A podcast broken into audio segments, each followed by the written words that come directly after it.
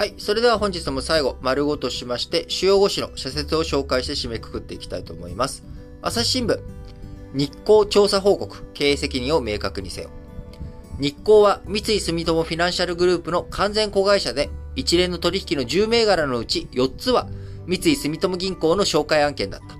巨大金融グループとしての運営に問題はなかったかも改めて点検する必要があるということでね、えー、SMBC 日興証券、えー、こちらでね、えー、元副社長ら6人と法人としての同社が、えー、今年3月から4月に金融商品取引法、えー、違反、相場操縦の罪で起訴されたこと、えー、大口の売り注文をね、市場界で裁くブロックオファー取引に絡んで、えー、株価を安定させるために自社の勘定で大量の買い注文を入れたというふうにされている問題についての報告書、えー、先週出されました。え、この中でね、日光、SMBC 日光証券の問題、体質、え、こちらについて、え、しっかりとね、え、直していかなければいけないということでありますが、えー、朝日新聞そこから一歩踏み込んでね、三井住友銀行も含めた三井住友フィナンシャルグループ全体としての運営にね、問題はなかったのかという視点、え、こちら朝日新聞社説の中で展開しております。えー、朝日新聞もう一本は、アメリカの中絶問題、社会の分断悪化を憂う。世界的にはアイルランドが、アイルランドという国はね、カトリックの国で、カトリックというのはですね、基本的に中絶っていうものに対しては反対。えー、生命というものはね、受精卵のタイミングから、それはもう命なんだということ。中絶に対してね、中絶禁止という傾向が強いのがカトリックの宗教観とか考え観、倫理観ということになっておりますが、世界的にはアイルランドが4年前に国民投票で中絶を合法化したのをはじめ、中絶は容認される傾向にある。だが、今なお厳しく規制する国は多く、規制強化に転じる国もあるということでね、えー、アメリカだけの問題じゃなく、世界的に、えー、保守というもの、その、もう社会の不安定化、あこのね、えー、いろんなものが、あこう、近代化、現代化、あ未来化していく流れの中で、えー、古い価値観あとかね、伝統的な価値観、えー、こういったものをしっかり大切にしていこうという動き、えー、が強まっているっていう側面があります。えー、日本においてもね、いろんなその伝統的なものを大切にしようという動き、えー、これは当然あるわけです。えー、これが先鋭化あしていくとですね、いろんなところで対立の懸念にもなっていくということになり、今日、丸3の中で紹介したマレーシアにおける盆踊り問題。えー、盆踊りがね、政治問題化していくっていう話、えー、宗教的な要素を含んでいるということに対して、えー、指摘がなされたりとか、あこういったところというのはですね、やはり世界的にそういったいろんなところで、えー、いろんな価値観の対立がね、えー、起きていく、えー、そういう今あ、時勢なんだろうなと思っています。え、そこを乗り越えていくためにはですね、あのー、僕は絶対にそれはね、折衷はできないと思うんですよ。えー、というのは、だって、あの、生命のスタートっていうのは、あの、人工授精、えー、だろうが何だろうが、受精卵、受精したタイミングなのか、あどうなのか。それを奪っていいのかどうかって言われたらね、あの、その考えだけでいけば、それは奪えないよね、というふうな言い方もできますし。じゃあ、女性が、あ産むのは女性だと。えー、その女性の体、身体に対して、その女性が自分でどうしたいのかっていうのは決めれるのか、決めれないのかって言ったら、それは決めれるでしょう。ということで、えー、中絶のね、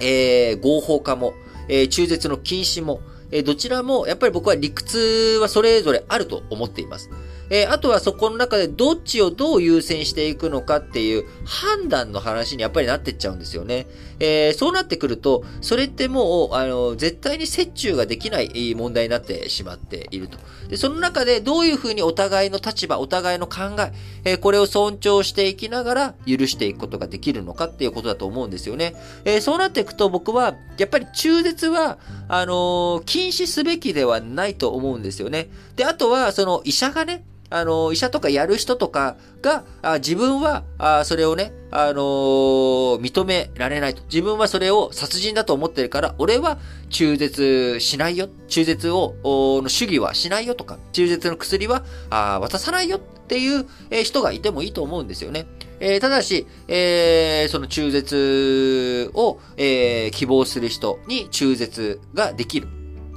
えー、状態。えー、これをね、提供していくっていうこと。で、そして、その、個人の判断について、えー、外野がね、とやかく言わないっていうこと。えー、これがね、大切なんじゃないのかなと思います。あのね、とはいえ、まあ、そんな簡単な問題じゃないっていうのは分かっておりますけれども。はい。えー、毎日新聞。えー、毎日新聞今日1本だけです。2022参議院選挙。外交安全保障。冷静かつ現実的な論戦を。えー、いろんなものをね、えー、費用を国で出していくためには、捻出するには、増税か、国債発行による借金か、社会保障など他の予算を削るかという3つしか選択肢がない。これはね、もうずっとこの新聞解説ながら聞きでね、えー、昔から言ってることですが、えー、毎日新聞そう発言していると。え、ところが、岸田文雄首相はこうした課題を参議院選挙後に先送りし、詳細な説明を避けているということでね、え、いろんなところに費用かかる、え、防衛予算も増やす、え、そうなってた時に一体どうやって賄うのということ、財政は再建させるっていうふうに言ってると。え、そういった中でね、どういう風に対応していくんですか、え、国債発行による借金、借金付け、えやりすぎっていうところ、どいつか限界が来るわけですからね。あのそれに対してどういう風に対処対応していくのかというところ、えしっかりとね、あの参議院選挙の中でからしっかりと触れていってほしいなと個人的には思います。えー、産経新聞、エネルギー論戦、安定供給の具体策示せ。節電では危機を乗り切れる。節電では電力不足の根本的な解決にもつながらない。現在の電力不足は原発再稼働の大幅な遅れに加え、電力自由化や脱炭素を背景に火力発電所の休廃止が進んだのが原因だということで、僕はね、政治の責任だとやっぱり思いますね。えー、政治がね、えー、猛暑。猛暑っていうのはいつか来るっていうのは分かりきっているわけで、えー、そういった中でね、対策対応っていうものが後手後手に進んでしまった結果、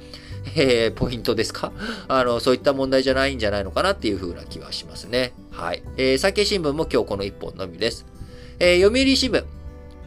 えー、節電ポイント、協力促す実効性が重要だということで、これね、読売新聞のこの視点僕大切だなと思ったのが、家庭がメリットを十分に実感できる仕組みにしてほしい。以前から節電に努めていた場合には、使用量の削減で不利になるとの指摘もある。公平性に配慮した制度づくりが大事になるということで、例えば、あの、我が家って、あのー、冷房、そのクーラーが1箇所しかないんですね。なので、あの、そもそもクーラーいっぱい使ったりとかってしてないし、あの、電気とかもあんまり、どちらかというとね、えー、使ってない家だと思うんですよ。どちらかと言ったら。そうすると、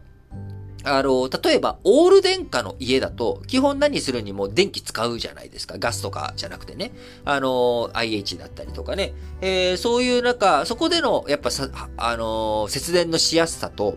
えー、もう最初からね、あんまり電力使ってない家、えー、だと、節電に対するやっぱり、その、しやすさ、とかね、えー、そういったものに差があるということだと思うんですよね。えそこのね、公平性どういうふうに担保していくのというところ、まあ、このあたりもね、重要なポイントなんじゃないのかなと思います。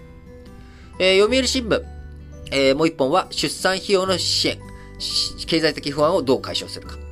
出産費用の支援拡充には一時金の増額という方法だけでなく、保険適用などの選択肢もある。出産にかかった費用の基本的な部分は、えー、親の負担なしに済むような仕組みを検討してはどうか。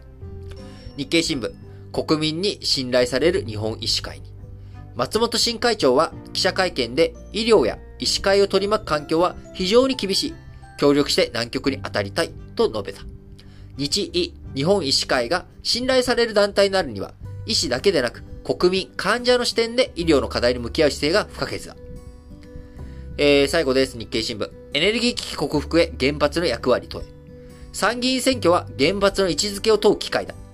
原発がなぜ必要なのか、そのために国民の理解をどう得るのか、原発をやめるなら代替手段をどう確保するのか、説得力ある形で示す必要がある。長期視点で議論を戦わせてほしいということでね、えー、本当にね、電力なくして生活なしという状況なわけです。えー、もう我々はね、あの、失われた20年とか30年とかって言われてますけれども、30年前の生活には戻れないんです。もうスマホもない、えー、なんだ、クーラーも行き届いてない、えー、そして、えー、なんだ、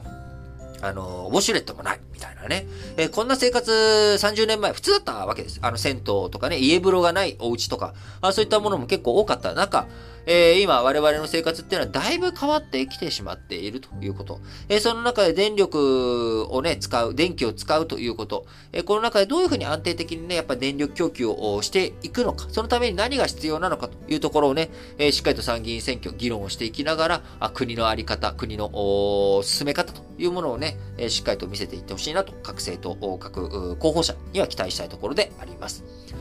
はい。ということでね、えー、本日も皆さん、あ新聞解説ながら聞きをお聞きいただきありがとうございます。あっという間にね、今週で6月も終わり、えー、6月が終わるどころか、上半期が終わるということで、2022年振り返ってみればですね、えー、この半年、何したのかな